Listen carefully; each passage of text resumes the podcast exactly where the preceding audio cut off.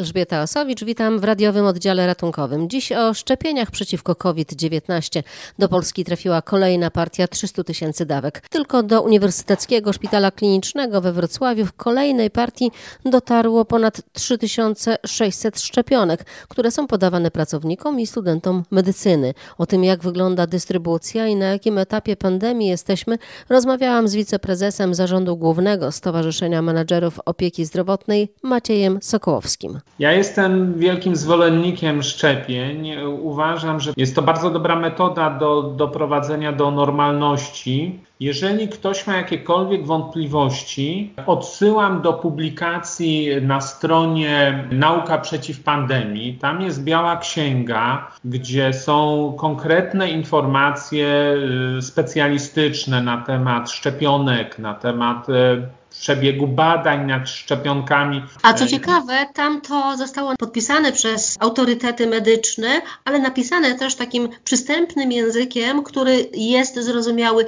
nie tylko dla medyków. Dlatego, że profesjonalistom medycznym zależy na trafieniu do każdej osoby zainteresowanej. Kolejne szczepionki dotarły do naszego kraju. Jak pan ocenia sposób szczepienia? Tak naprawdę początki oceniam bardzo dobrze. Najpierw grupa kilkudziesięciu szpitali tych wojewódzkich, które już zaczęły szczepić pod koniec ubiegłego roku. Potem na bazie tych doświadczeń dostarczenie szczepionek do wszystkich szpitali tak zwanych węzłowych. Bo one jeszcze nie wszędzie dotarły. Myślę, że już w dniu dzisiejszym docierają do pozostałych szpitali, tych jeszcze może kilkudziesięciu, gdzie jeszcze szczepionek nie było, ale myślę, że już w większości szpitali faktycznie dzisiaj, najpóźniej jutro rozpoczną się szczepienia personelu medycznego. No dobrze, ale znowu mamy środę wolną. To znaczy, że w środę nie będzie szczepień? Trudno powiedzieć. Moim zdaniem szpitale szpitale będą prowadziły również w środę szczepienia, bo proszę pamiętać, że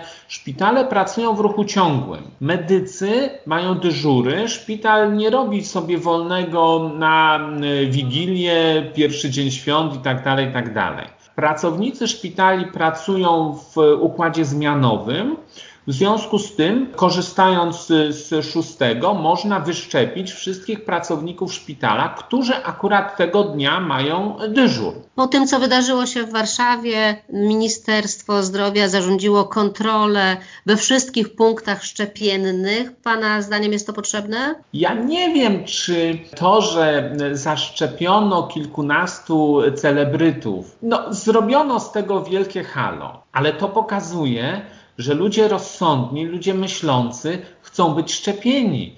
To też jest jakiś sposób dotarcia do szerokiej e, opinii publicznej. No pytanie, czy reklama lepiej zadziała, czy właśnie taka informacja, że a ktoś się tam zaszczepił, a kto nie powinien, ale to jest ktoś znany. Nie sądzę, żeby to było zamierzone, bo sporo niesmaku zostało jednak po tej e, historii, chociaż być może nikt nie chciał e, źle specjalnie.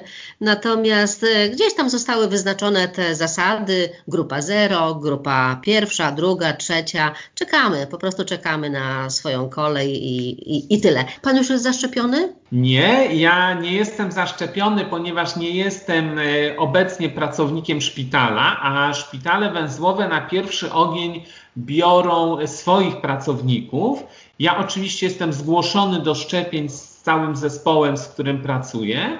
I czekamy, myślę, że najdalej na początku przyszłego tygodnia nadejdzie nasza kolej. Jestem w bliskim kontakcie ze szpitalem węzłowym, który y, się nami opiekuje. Ale jesteście w grupie zero. Tak, tak, jak najbardziej. Pensjonariusze domów pomocy społecznej są w grupie pierwszej i osoby powyżej 60 roku życia. Tak ale rozmawiamy o DPS-ach i MOPS-ach. Faktycznie i pracownicy, i pensjonariusze powinni być szczepieni w pierwszej kolejności, ponieważ są to osoby w podeszłym wieku, zgrupowane w jednym miejscu, gdzie przenoszenie wirusa może mieć szczególnie złe konsekwencje, i dlatego uważam, że jak najbardziej należy tą grupę pacjentów i pracowników również szczepić możliwie w pierwszej kolejności. Zaraz za nimi są służby mundurowe, w tym Wojsko Polskie. I inne służby mundurowe. Proszę pamiętać, że musimy w pierwszej kolejności próbować szczepić takie osoby, które mają szeroki kontakt z innymi. I tutaj jest duża grupa też nauczycieli w tej pierwszej e, grupie, w tym pierwszym etapie. Ale już niektórzy zwracają uwagę na to, że nie ma w tej grupie nauczycieli, pedagogów przedszkolnych. Obserwowana zachorowalność i powikłania wśród dzieci są szczególnie małe, więc może to jest kwestia wyboru i, i ustalania kolejności. Zależy nam na tym, żeby szczepić te grupy osób, dzięki czemu one nie będą hospitalizowane, nie będą zajmowały łóżek covidowych i respiratorów.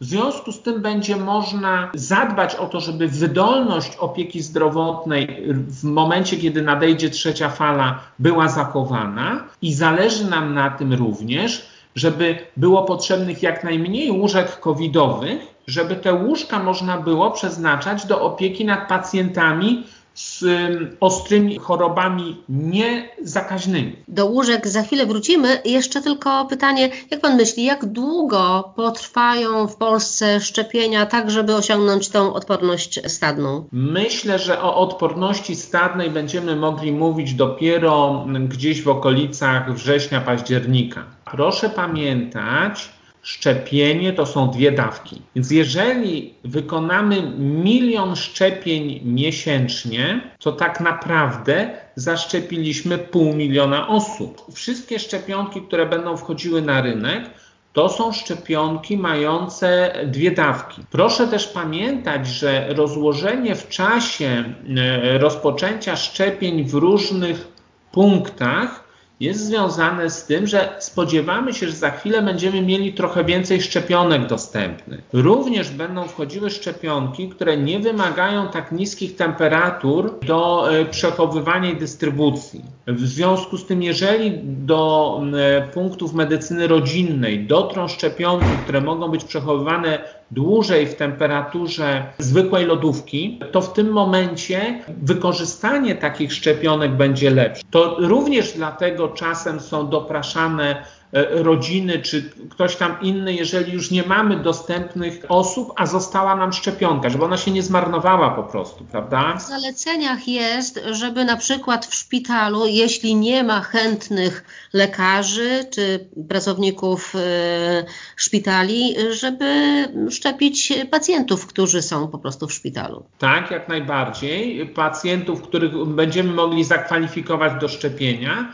pamiętając o tym, że po trzech tygodniach taki pacjent będzie musiał przyjąć e, drugą dawkę szczepionki. Teraz przejdźmy trochę do statystyk, e, które obserwowaliśmy każdego dnia w ostatnich e, tygodniach i, i miesiącach. Ostatnio te statystyki są nieco lepsze. Na dziś to jest niewiele ponad 4000 zachorowań i 40 kilka zgonów. Wydaje się, że to dużo lepsze wyniki niż jeszcze miesiąc temu. Wyniki są obiecujące, natomiast musimy je również analizować przez pryzmat zleconych badań. W ostatnich dniach mieliśmy sporo dni świątecznych, czyli takich dni, kiedy nie funkcjonują praktyki lekarza rodzinnego, a pacjenci mogą zgłaszać się tylko do nocnej świątecznej opieki zdrowotnej bądź e, do szpitali. Na pewno cieszy dana, która jest niezależna od e, pracy gabinetów e, lekarzy rodzinnych, a mianowicie ilość osób zmarłych.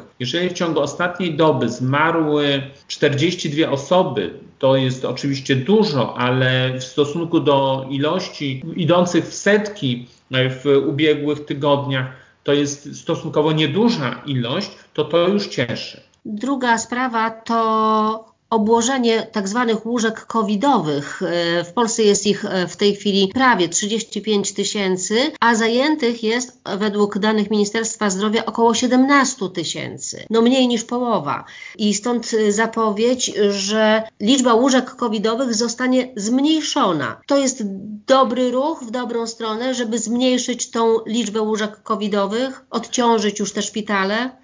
Jak najbardziej to jest słuszne działanie, ponieważ to, że zmniejszamy ilość łóżek covidowych, to automatycznie powoduje, że zwiększamy ilość łóżek przeznaczonych dla pacjentów niekowidowych, czyli te łóżka wracają do swojego pierwotnego przeznaczenia. Z drugiej strony mamy we Wrocławiu na przykład szpital tymczasowy, który no, był krytykowany też z różnych powodów, ze względu na przykład na cenę, bo to najdroższy szpital w Polsce z tych szpitali tymczasowych, które powstały, no i stoi pusty. I z jednej strony już pojawiają się głosy krytyczne, bo stoi pusty, a z drugiej strony, gdyby się okazało, że epidemiologicznie sytuacja wyglądałaby inaczej, no to pewnie byłaby znowu krytyka, że no a nie mamy miejsc. To, że mamy przygotowane szpitale tymczasowe, to jest jak najbardziej prawidłowe działanie. Nie wiemy, co nas jeszcze czeka. Już słyszeliśmy o możliwej mutacji wirusa. Chcielibyśmy oczywiście i życzymy sobie, żeby ilość e, zakażeń, ilość zachorowań stale malała. Ale nie wiemy, czy tak będzie.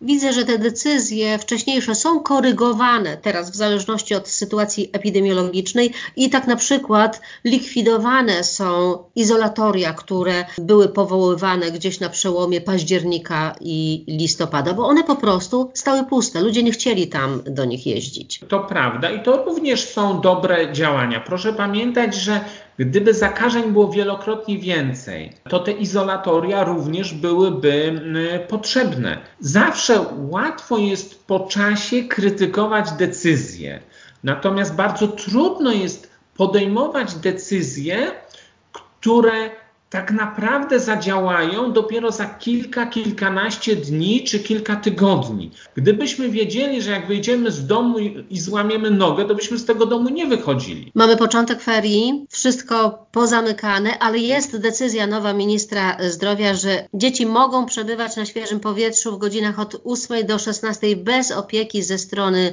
dorosłych. Dobra decyzja? Myślę, że tak. W zdrowym ciele zdrowy duch. Oczywiście warto spędzić trochę czasu na świeżym powietrzu, jak tylko będzie taka możliwość, ulepić bałwana, porzucać się śnieżkami, czy po prostu pospacerować. Do 17 stycznia narodowa kwarantanna, no powiedzmy w cudzysłowie, natomiast po 17 spodziewa Pan się poluzowania restrykcji? Myślę, że będzie poluzowanie restrykcji, jeśli gwałtownie nie wzrośnie ilość zakażeń. Jeżeli byliśmy rozsądni w święta, jeżeli byliśmy rozsądni w Sylwestra, to ilość zakażeń nie powinna wzrosnąć i to powinno nas uchronić przed jeszcze mocniejszym zamrożeniem e, gospodarki. Jest to duża niewiadoma, natomiast to, co się miało wydarzyć, już się wydarzyło. To znaczy, zakażenia, które się miały poprzenosić w czasie Wigilii, Świąt i Sylwestra, już się poprzenosiły.